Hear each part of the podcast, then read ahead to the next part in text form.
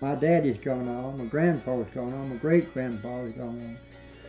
But you still live. You know, the, the spring is still here. Oh, they tell me of a home where no storm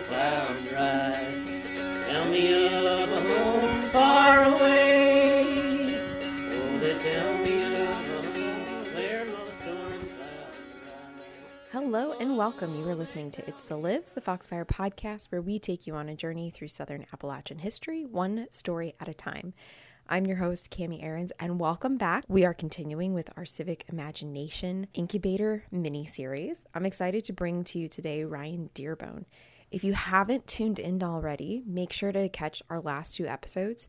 The first one is a really great conversation with uh, Dr. Sangita Shresthova, Dr. Henry Jenkins, and Sam Ford, who are all the leads on the Civic Imagination Incubator.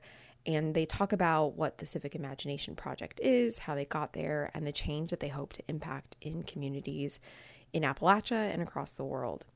In our last episode, we highlighted a conversation with Clint Waters. Clint is based in Bowling Green, Kentucky, and they are a sci fi author. So we had a really great conversation about writing, the creative process, and a really cool project that they're working on called The Commonwealth, which imagines a futuristic, post apocalyptic, but utopic Kentucky.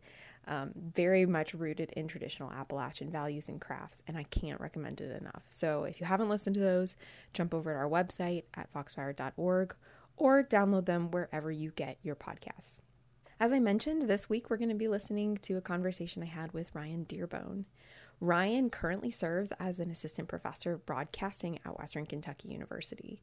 Um, prior to that, he worked in a lot of different fields throughout his careers, but spent a lot of time as a multimedia journalist. And so we talk about his journey to becoming a journalist, what influenced him as a kid, and his experiences in Kentucky and Tennessee. He's also worked for a community nonprofit, so he's the assistant director of community education. Um, and then he went into the Department of Philanthropy at Western Kentucky before becoming a assistant professor, which he absolutely loves now. He still works as a freelance journalist and has his own videography company, but he also is really engaged in his community and he talks a little bit about his work um, in DEI practices and serving in the local chapter of the NAACP and getting a chapter established on Western Kentucky's campus.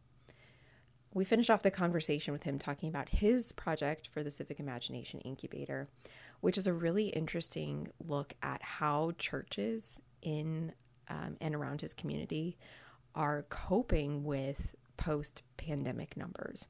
So, how are churches engaging people in a shared community when half the congregation or more is still attending virtually? How has that changed technology? How has that changed relationships?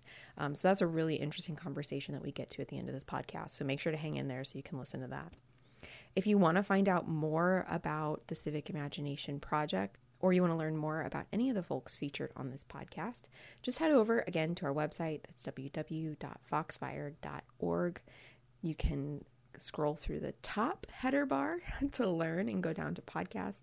Or if you go down to the bottom of the front page, you'll see um, little excerpts from recent podcasts and you can check it out there. We'll have links and images and more information over there for you.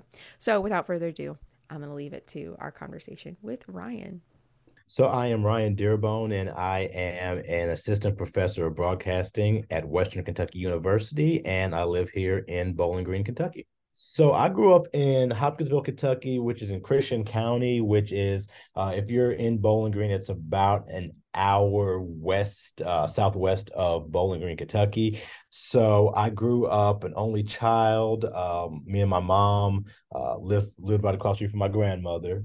Um, but I grew up in a, I mean, it's a small community. I last time I checked, Hopkins was probably about, oh, about 15th, 16th biggest town in Kentucky. So it's not huge, uh, but it's is not uh, minuscule either. So I grew up just always having a fascination with TV and and and news, and just kind of always wanted to be on TV. And as I got older, I I learned a little more about what it would take to be on it. I was like, oh, I would love to be on the. Well, I loved watching Sports Center and ESPN. So my my my my um, childhood dream was to be either on ESPN or to be on NBC News because my mom watched the Today Show. So I figured, yeah, I'll be on the Today Show or or some NBC News show, or I'll be on ESPN. So um, as I got older, uh, my school never really had any broadcasting like uh, clubs or anything like that, uh, but I always knew I wanted to do it. So um, my mom had went to Western Kentucky. Uh, so I was it was on my list of schools to possibly go to. I had initially said no because I didn't want to go to the same college that my mom went to. Uh, I had that same uh, thought process about high school. Uh, there was two high schools in Hopkinsville, so I decided to go to the one that my mom didn't go to because I wanted to be different. But um, when it came to WKU, they had when we toured, I learned so much about the fact they had like one of the top tier broadcasting departments in the country, and I was like, well, that's what I want to do travel to the campus and loved every second of it. So I was like, yeah, this is where I'm going to go. I dove into the student newscast. So I did um, anchoring, reporting, sports, behind the scenes work. I worked at the student radio station where I was a um, I was the uh, recruitment director. Um, I did um, on air radio shifts as a DJ. Uh, and just try to find ways to to be as engaged as possible so that way once I graduated, I'd have a job. And uh, Hopkinsville has a small TV. Well, had it's it's defunct now, but had a small TV station um, that I grew up watching. So I made sure the the summer that I had to do my internship that I did an internship at that station because I needed because I was broke. I didn't have any money to like go travel somewhere for an unpaid internship.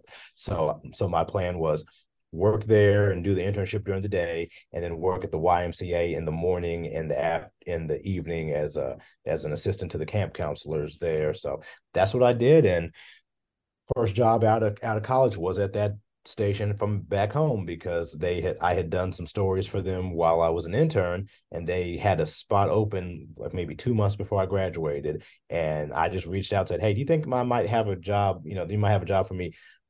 Uh, you know somewhere down the line they were like well somebody just uh just uh left to go to another station so once you graduate if you want it it's yours. And i was like okay we'll we'll do that. We'll go with that. So what was it like finally being a part of that community finally realizing that dream that you'd had as a kid? It's surreal um because you know you have this dream you're like oh i'd love to do it but you don't always think that it's going to happen. And i mean for me because I, you know, a little, little poor little black kid from Hopkinsville, Kentucky, that you know grew up in a single parent house.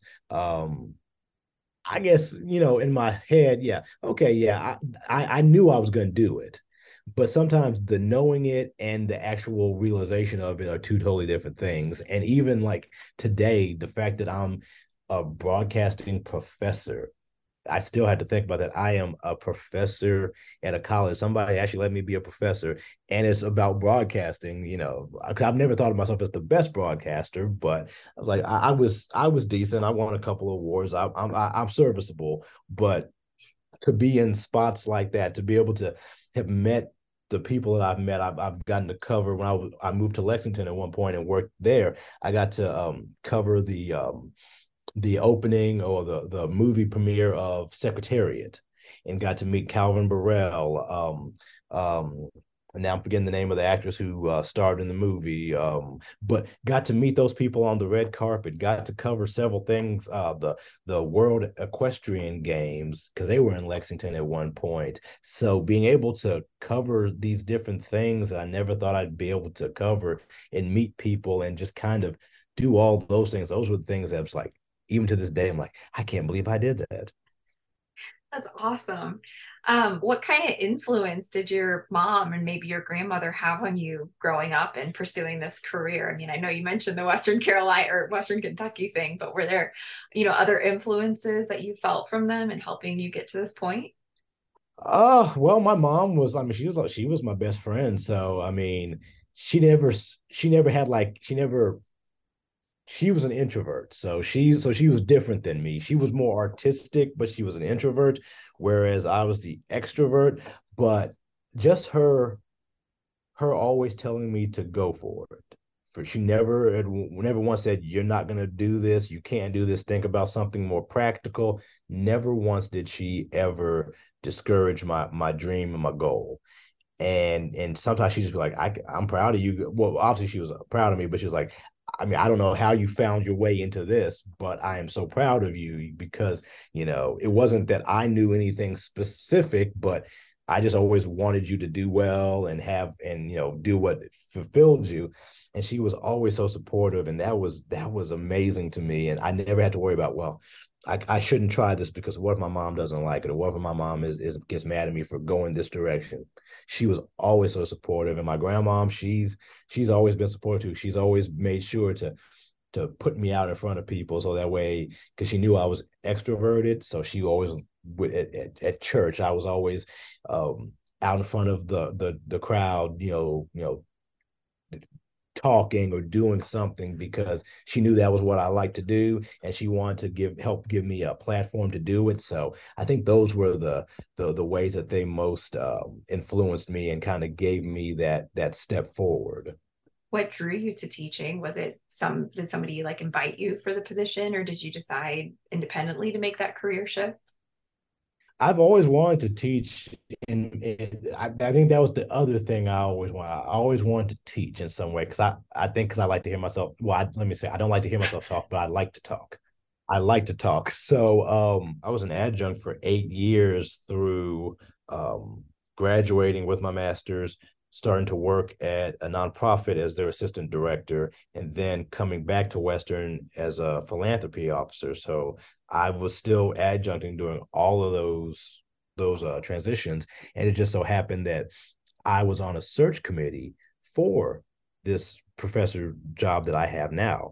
We had some really good candidates, but all of them dropped out for various reasons.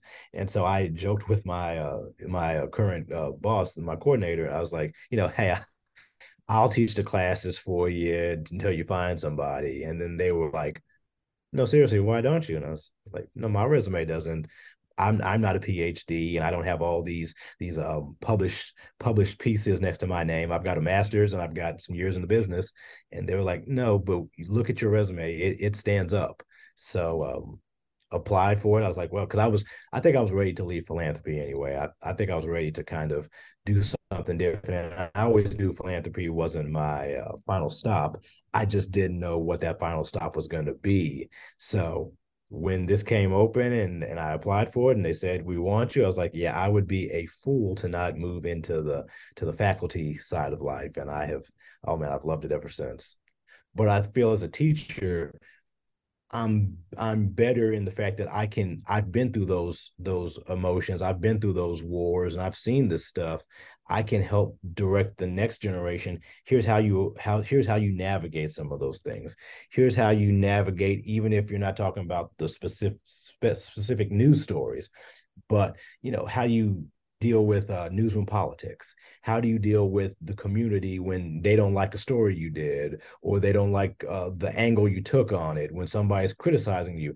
I've seen all that stuff, so I feel like I can I can share that with them and say, here's how you navigate it. Here's how you don't get burnt out on the business, or here's when you know it's time to go. Because I'm I'm honest with students. I mean, I was in for eight years.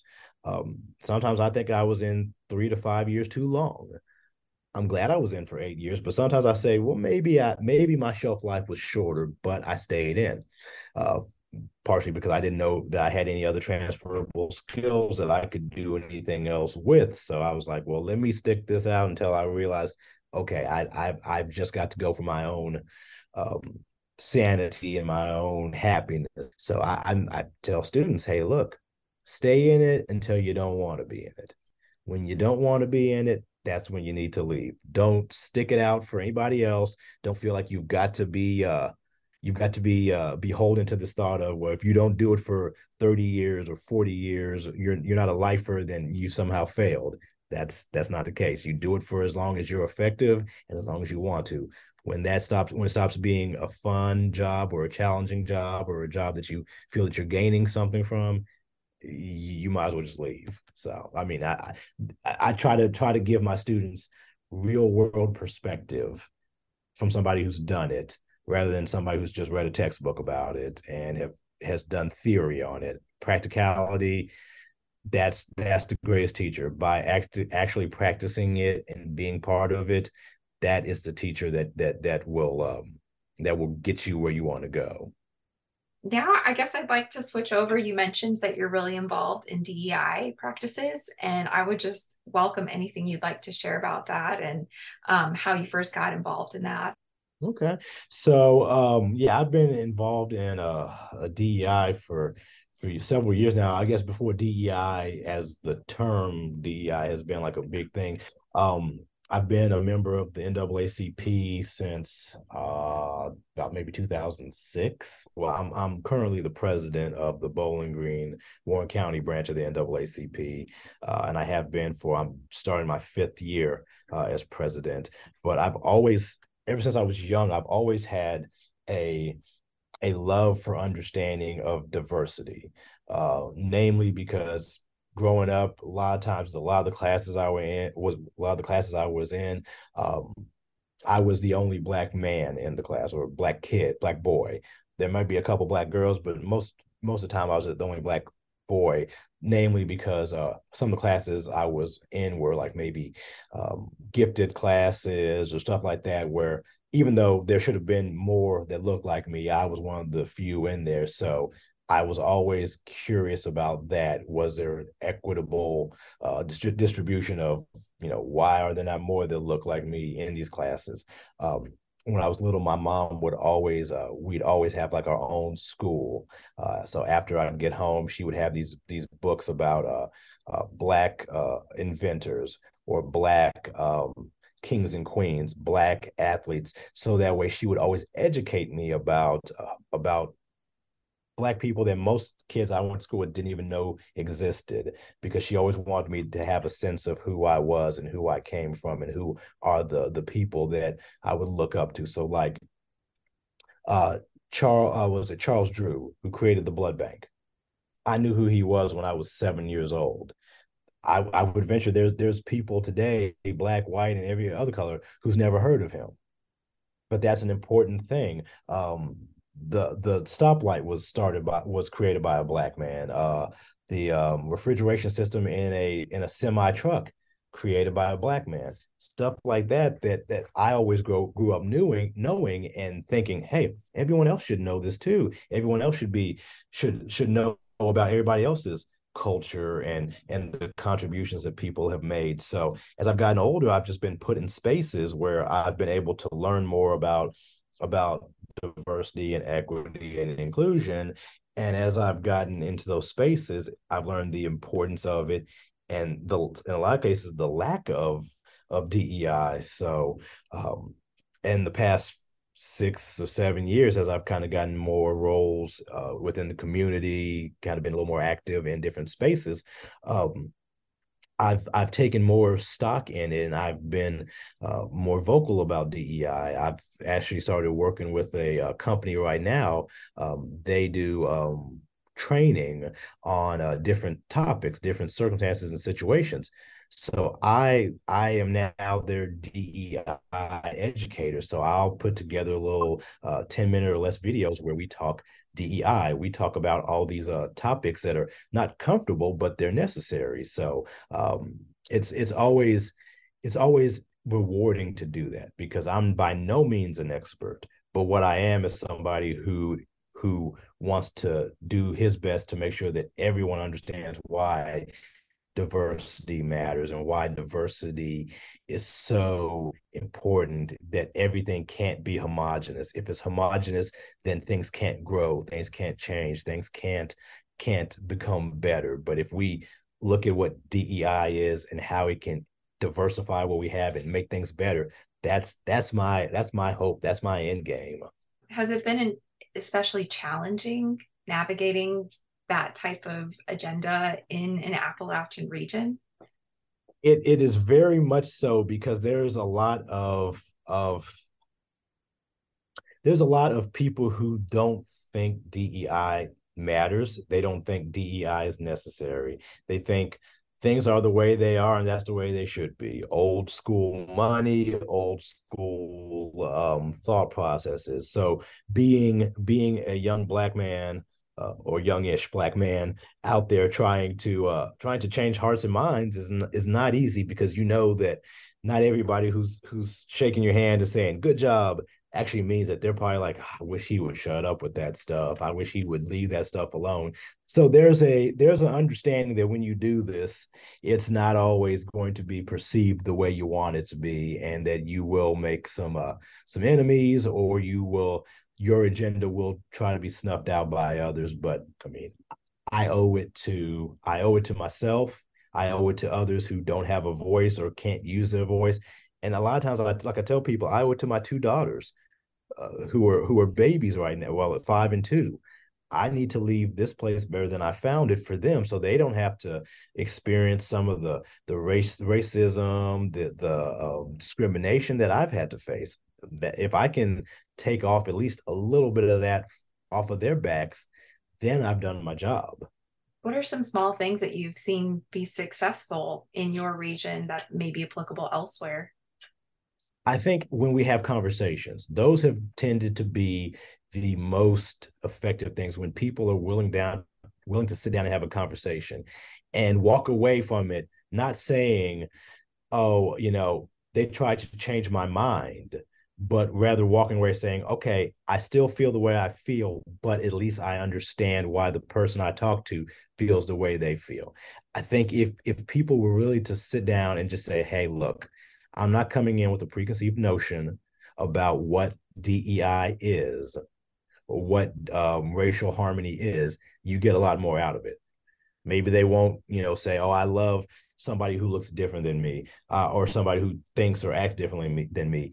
But maybe they'll say, "You know what? Rather than just yelling at them, calling them a name, just just doing stupid things, I'll be nicer to them. Uh, real quick, uh, you know, I was in Chicago with my cousin this past summer. We were riding around in a car, and for no good reason, this guy just yells out the window the N word. Nobody's doing anything. Nobody's bothering me, but he just yells out the N word like it's, I don't know why. But when that stuff happens, that's that's why we have to fight for DEI because that tells me right there somebody's not getting the memo what's i guess what's your tactic in getting people who might think differently to engage in those conversations uh, a lot of times it's the topic, how we frame the topic. Um, sometimes if it's about jobs and employment or education, again, it comes back to how we frame it to the audience. We need you to come and talk about this because X, Y, and Z. Hopefully, X, Y, and Z is enough to get people at the table. Sometimes it's not, but sometimes we're able to get people coming because like you don't think it's going to affect you but i promise you it will affect you that's great that you're able to to do it like that and it sounds like a really important application of all of the skills that you've built up in your career as well you know in the civic imagination incubator you know we're looking at like world building and doing you know these important conversations in our community. Um, is there a specific project that you're doing? Or are you just continuing this this work you know that you're already doing that i i think is very applicable? Actually it's funny i'm i'm doing something based on religion. Uh what i want to look at and i kind of touched on it a little earlier is post covid now that churches are starting to come back people are starting to come back how much are people coming back? How much you know how much has the landscape changed to where there is people are just social media or virtual church goers and you know are the people going to come back eventually? Are they are those who are gone just gone? Um how do uh pastors and other people you know you know and especially in the you know southern baptist you know this area how do they deal with that how do they um create a new church or create a new system in order to keep people as members of the church and is there is this going to go farther into the to the point where brick and mortar churches are going to to just go away. What's that going to look like? So um, so I, th- I I for some reason I just find that highly interesting, and maybe it's because of like I said I I'll admit for the two years, two or so years we were in COVID, if I wasn't working in the media uh, realm of it, I probably would have stayed home a lot more Sundays myself. I might have fallen into that that same bucket of well, I'm not going back. Um, but because I was working on the the media, so I had to be there every Sunday and making sure that was going. It intrigues me because you know it used to be that there was only pe- a few people on TV that did that. You had to be a big time church to have the TV uh, channel or or whatever. Now you can just do it all on social media through Facebook, but it still needs to look good. So that that that intrigues me, and that's kind of where I've uh, where I, where I'm putting this uh, civic imagination. That's where my brain is is headed towards with that. What are your processes for for kind of researching that? I'm going to interview people. Yeah, no, you're fine. I've already I've already done some uh just looking around to see if there's any studies about it already, to see if there's any scholarly studies about what that looks like, and I've only found one. So that tells me this this is a pretty open space, good, bad, or the ugly. So my my plan is to interview with some uh some pastors, to interview with some uh people who have come back to church uh after, you know, post post uh, pandemic and see what why they came back and talk to some people that don't come back that haven't come back and see why is it that they're not coming back? Is it because they're afraid of covid catching again? Is it because they're just done with you know conventional going into church and the politics and dramas? Why is that? And what would bring them back to church? So i think those are the three the three main uh, people i want to talk to I guess would your end product be like a written piece or are you looking at creating something visual?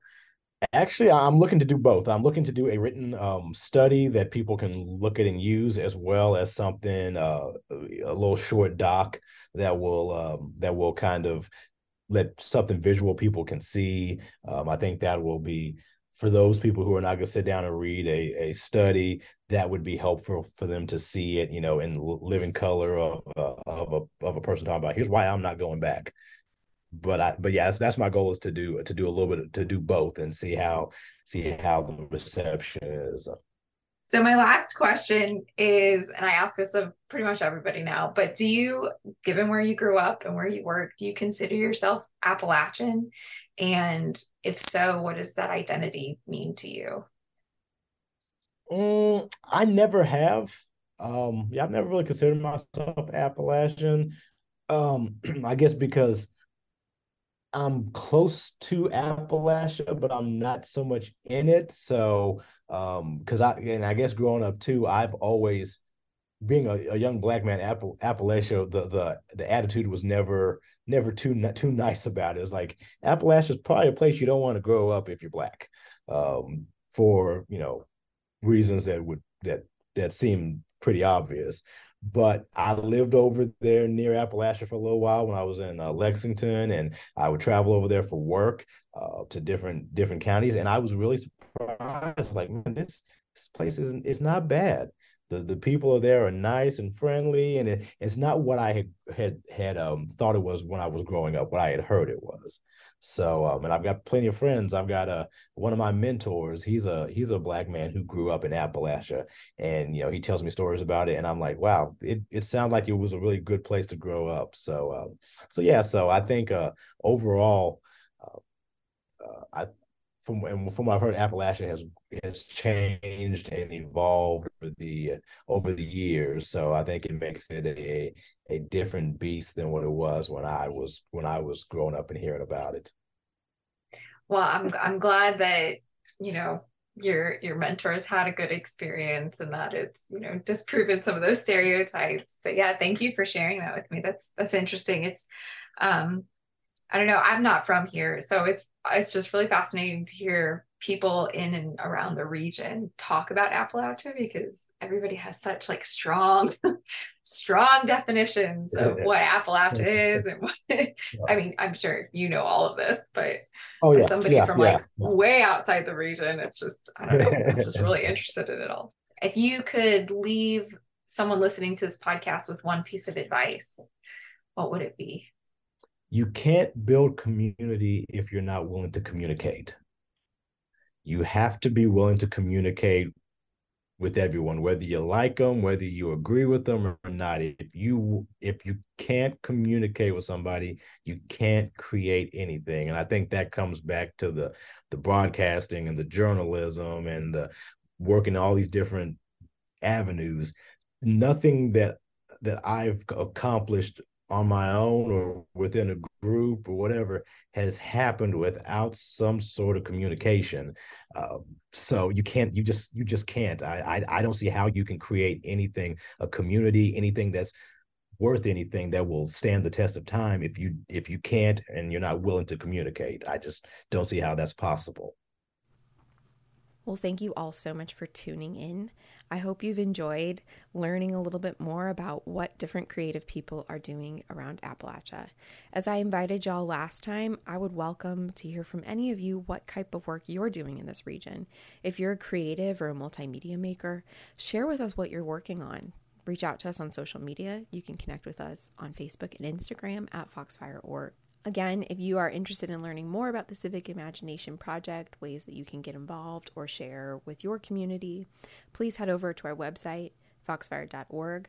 We'll have a full list of links and references for you to learn more about each of the folks featured on the podcast, as well as the project itself. And make sure to tune in in, in just a couple of weeks for our next interview. Um, we'll be doing this with just a few more fellows before we wrap up this mini series. Thanks, y'all, for listening. Take care, and we'll talk to you next time.